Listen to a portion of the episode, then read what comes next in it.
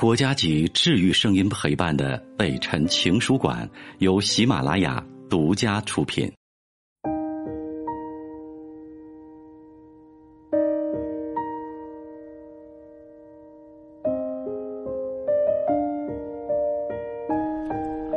北辰的情书馆，这里有写给全世界的情书。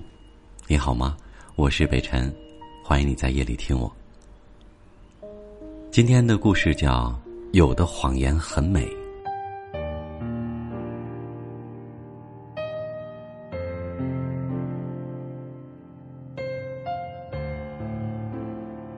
村里的一对老夫妻都得了病。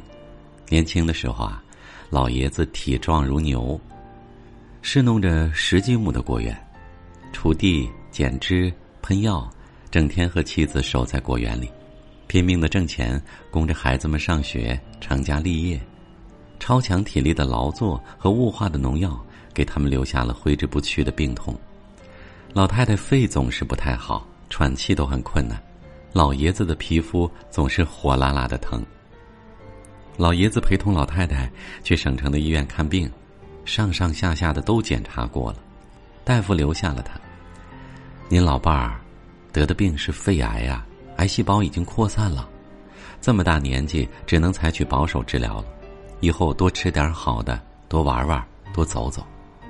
大夫说：“老爷子傻了。”他摸索着掏口袋里的烟，颤颤巍巍的摸出一颗，加上又拿下来，在手里搓成了细末。怎么得这种病呢？老伴儿啊，年轻的时候啊，你跟着我吃了那么多苦，老了老了。怎么得这种病呢？老爷子偷偷跑到了洗手间，哭了，又用水洗了脸。等他走出来的时候，他满脸笑容。老太太问：“怎么才出来啊？”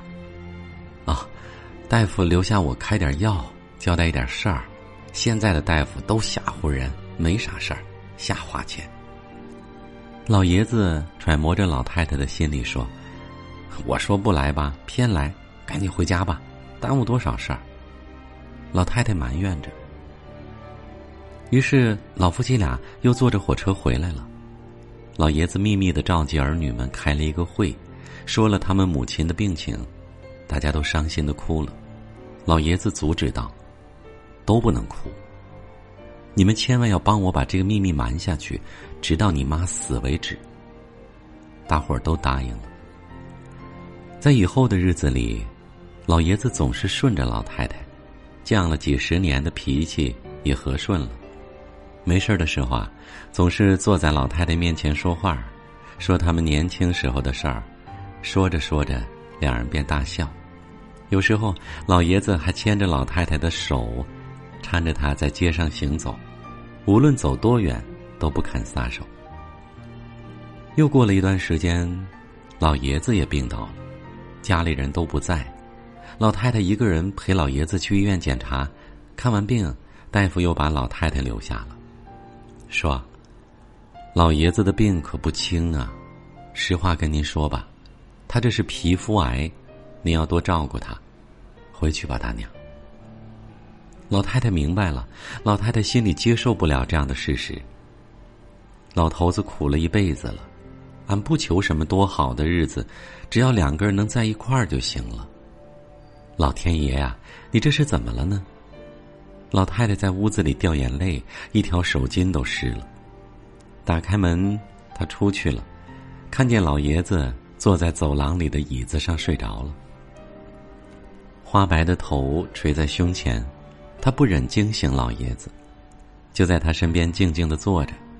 老爷子醒了，说：“刚才睡着了，怎么也不喊我呀？”老太太笑着说：“就你珍贵，没事了，咱们回家吧。”医生没说什么吧？老爷子有点担心。没有，就你那体格，跟牛似的，还能有什么事儿？老太太责怪他。那我就放心了。老爷子和老太太就牵着手回家了。老太太像老爷子一样，悄悄的把儿女们结合在一块儿，说：“你爸爸辛苦了一辈子，没想到老了得了皮肤癌。从今以后，谁也不许在你爸爸面前说走了这事儿，你们都得给我瞒着。儿女们知道双方的内幕啊，他谁也不愿意说破，都含泪答应了。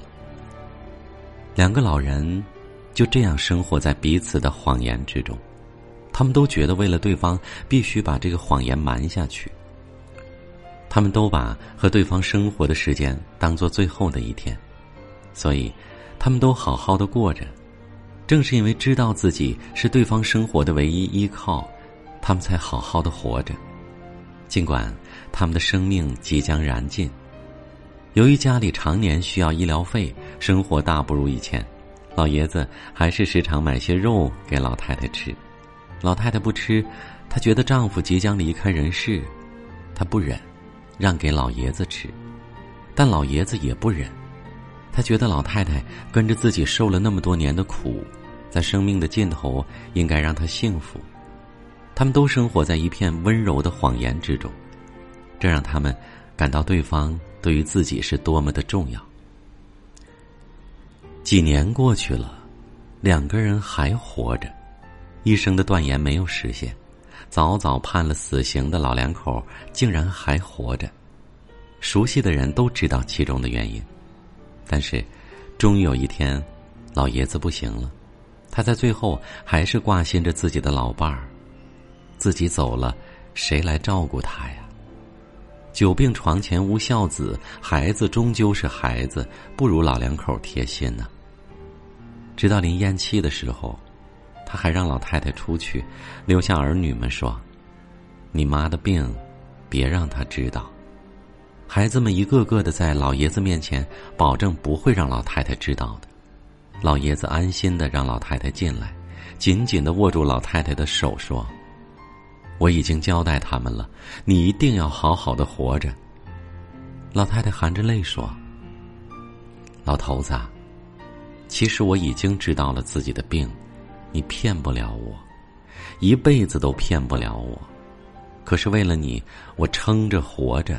这几年，咱们活得舒坦呢。”老爷子笑了。像得了一个天大的便宜，手渐渐的凉了。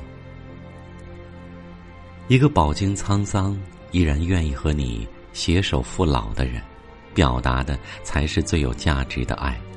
即使重复一千次的谎言，如果出自爱人的口，爱人的心也是美丽的。在那些不得不说的谎言中，藏的是一颗爱你的心，让你一生都无法忘却的。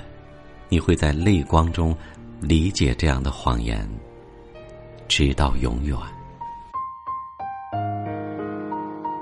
我是北辰，再次感谢你收听了今天的节目，多多分享给你的朋友，也多在留言区互动，留下你的问题，我们会集中回复。